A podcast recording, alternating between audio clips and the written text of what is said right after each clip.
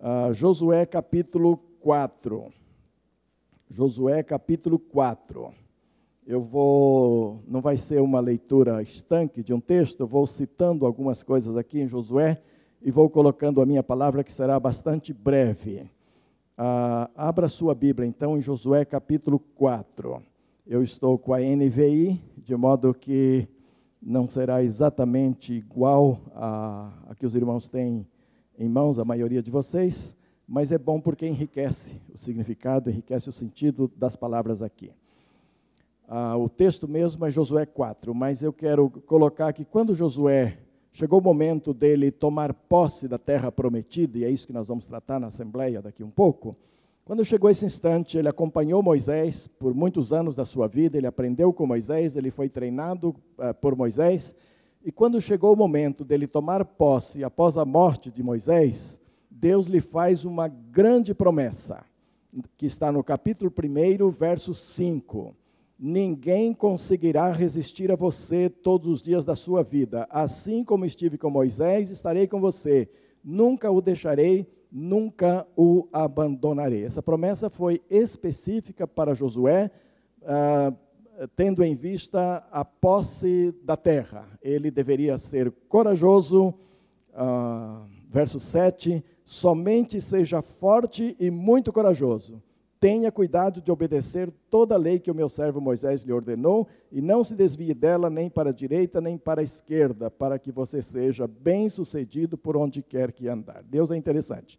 Deus faz uma promessa daquelas que segura você e diz: Olha, isto é de Deus, vai em frente, eu serei contigo, você não será abalado. Depois ele diz, mas olhando direito, viu?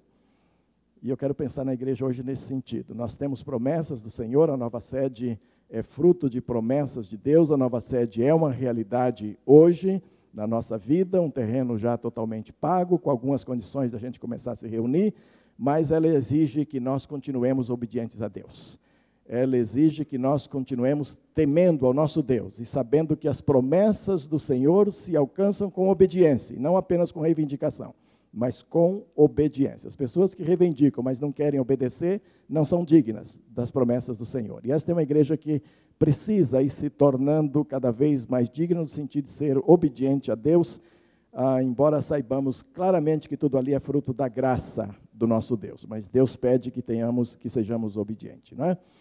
Agora, no capítulo 3, já pertinho do capítulo 4, que é o que eu estou tomando aqui, o verso 17 do capítulo 3 diz assim: Os sacerdotes que carregavam a arca da aliança do Senhor ficaram parados em terra seca, no meio do Jordão.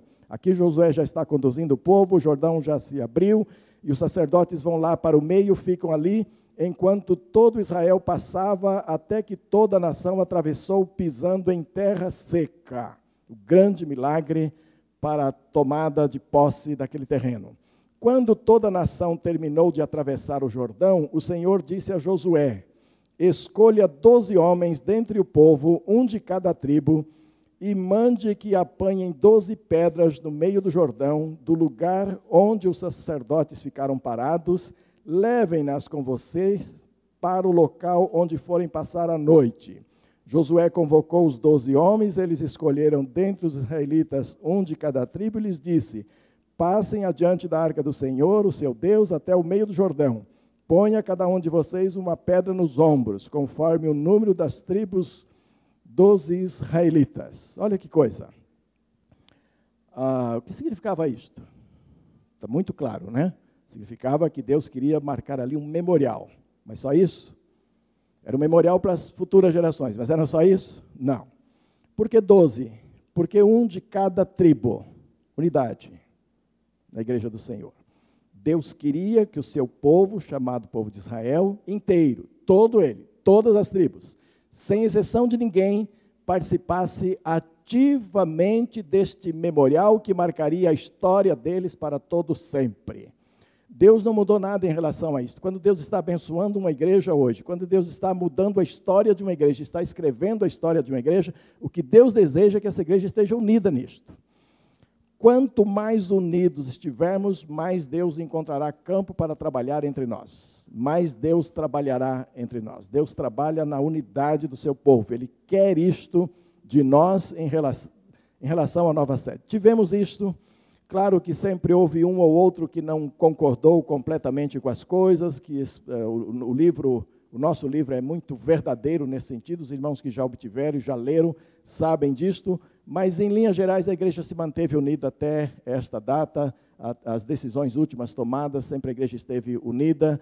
O conselho traz hoje uma proposta é, é, cheia de unidade dentro do conselho também, mas eu queria ressaltar isto aqui, que Deus está interessado muito mais na unidade da igreja, que ela permaneça unida nesta conquista, do que na conquista em si mesmo. Quer dizer, nós temos que conquistar sim, está lá e para conquistar, mas é preciso que ah, observemos uma igreja junto, uma igreja não ah, dividida em função das questões maiores que Deus quer que nós alcancemos. Verso 6 diz assim: Elas, quer dizer, aquelas pedras, elas servirão de sinal para vocês. No futuro, quando seus filhos lhe perguntarem que significam essas pedras, respondam que as águas do Jordão foram interrompidas diante da arca da aliança do Senhor, quando a arca atravessou o Jordão e as águas foram interrompidas. Estas pedras serão um memorial perpétuo para o povo de Israel. Deus sabe olhar para o futuro. Então, diz, guarde essas pedras, prepare ali o memorial, porque no futuro, seus filhos, seus netos, seus bisnetos, gerações futuras vão perguntar sobre isto. E é interessante que nós vivemos hoje um tempo tão presente que a questão é viver o momento. E ninguém quer se preocupar muito com o futuro, preparar coisas para o futuro ah, cada um quer viver o máximo o tempo que está vivendo. Isso não é errado. Nós precisamos viver o momento que estamos vivendo com toda a nossa força, com toda a nossa ousadia e glorificando o nosso Deus. Mas também é preciso pensar que no futuro alguém pode ser edificado por aquilo que estamos fazendo hoje. E Deus quer que seja assim. Nós temos uma igreja que apresenta muitas crianças. A gente vai para a nova sede apresenta criança lá, volta para cá, apresenta criança aqui. Estamos sempre apresentando criança. A família que trouxe uma criança hoje trouxe uma porção de outras aqui. Ah, e nós temos então uma geração de crianças crescendo entre nós que amanhã vão perguntar para os seus avós e seus bisavós: como é que foi tudo isso aqui? Como é que nós chegamos aqui? Graças a Deus que nós estamos guardando essa história escrita. Acho que outras escritas virão aí, guardando a história, mas nada vai substituir aquele vovô que bota o neto no colo e começa a contar para o neto a sua participação, como foi a sua participação nisto aqui. Pode ser que você nem esteja citado lá no livro, pode ser que seu nome não esteja lá, mas você vai botar o netinho no colo e vai começar a explicar a ele o que significou tudo aquilo na sua época. Alguns netos, depois de mais crescido um pouquinho, vão olhar e dizer: Mas vovô, vocês tiveram coragem, viu? Eu quero ser como meu avô. Quero ser um homem de coragem. E aí o menino vira para a vovó: E você, vovó? Como é que foi? O que é que você fez? E a vovó abre aquele sorriso imenso, não é? Toma o neném, põe no seu colo e começa: Olha, vovó fez isso, fez isso, atuou assim. Ô oh, vovó, quanta coragem! Eu quero casar com uma mulher igual a minha vovó. Perceberam? O que nós fazemos hoje irradia-se pelo futuro positivamente ou negativamente, dependendo da forma como o fazemos.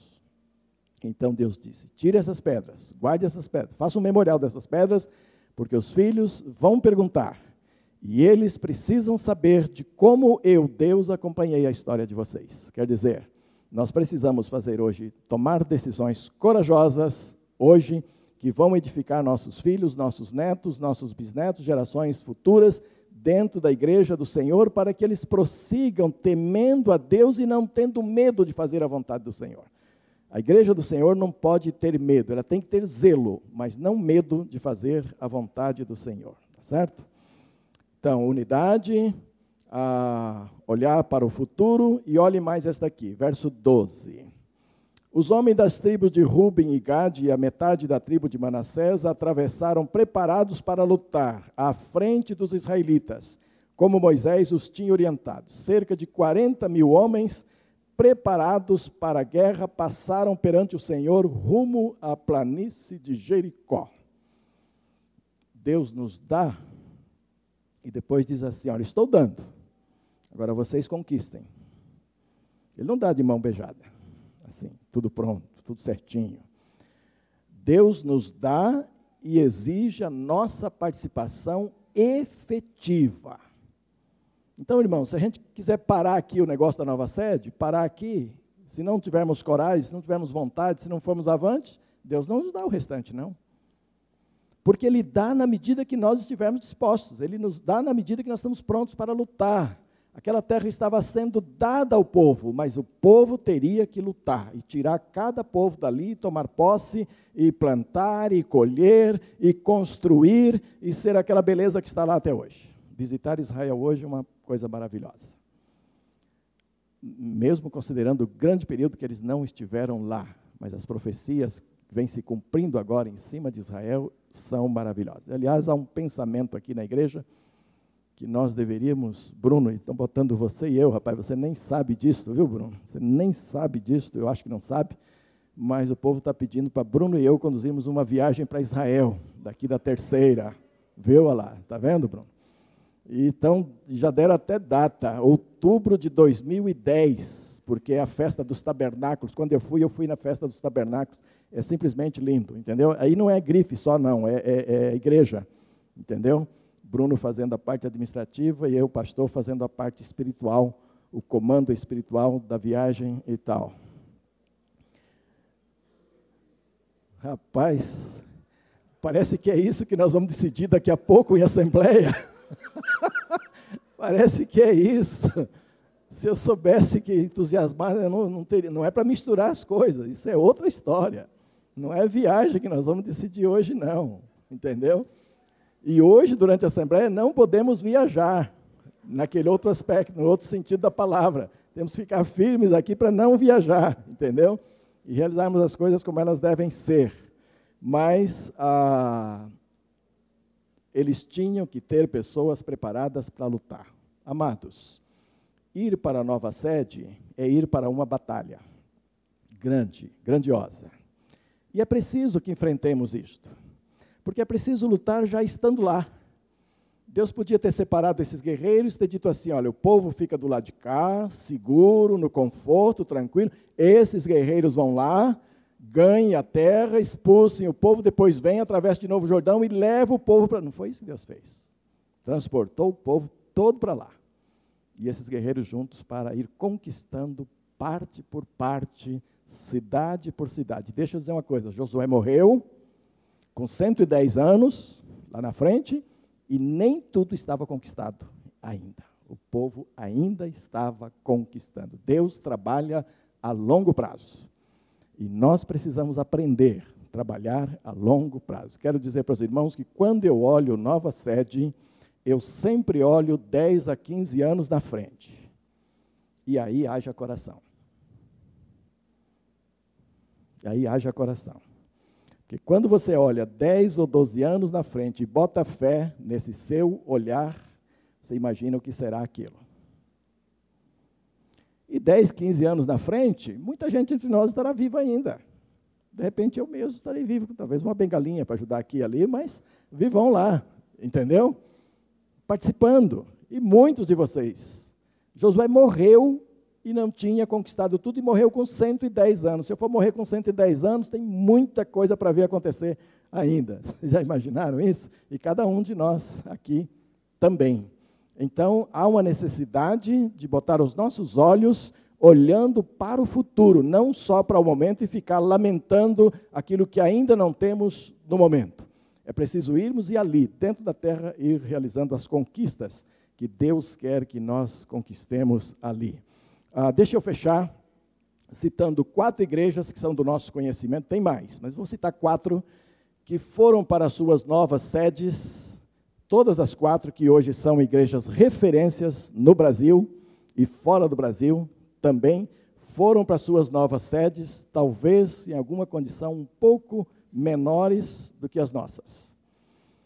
Ah, por exemplo, Morumbi, em São Paulo, tem um, um, um pai aqui e uma filha de Morumbi. Moisés e a Ana Paula estão ali.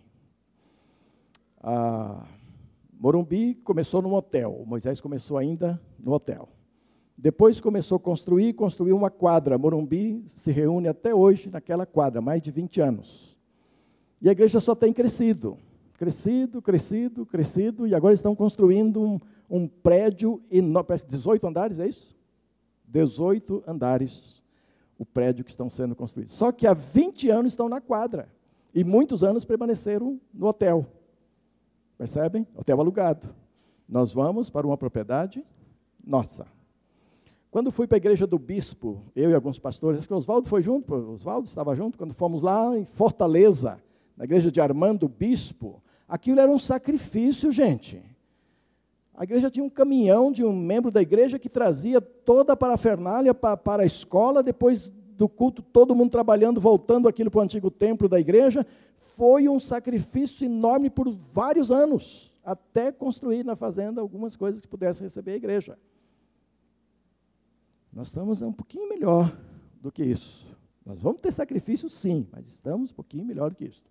A igreja do Bacaxeri, no Paraná, o preletor esteve aqui, o seu pastor, e contou-nos. Compraram um prédio e entraram no prédio e começaram a destruir paredes, e vamos entrando aqui, entrando ali, tomando posse dessa parte, daquela outra parte. É, no, no, de sábado para domingo tinha que limpar toda a poeira, toda a coisa que caiu para o pessoal poder se reunir, fazer os cultos e ter a escola dominical. E hoje está lá uma bela igreja servindo ao Senhor. A gente está indo um pouquinho melhor do que isto. E uma igreja muito conhecida de todos nós aqui, a primeira de São José dos Campos. Tanto porque temos uma relação muito direta de pessoas indo para lá, vindo para cá. Tivemos um preletor recente de lá que comprou aquele grande barracão, aquela oficina, e entrou para lá ainda com piche, com graxa no chão e tudo isso. E tem mais, está lá ainda. Está construindo sua nova sede, mas está lá investindo num pesado aluguel, mensalmente pagando um pesado aluguel daquele salão, daquela oficina, antes de ter condições de ir para a nova sede, para o local que eles compraram. Perceberam?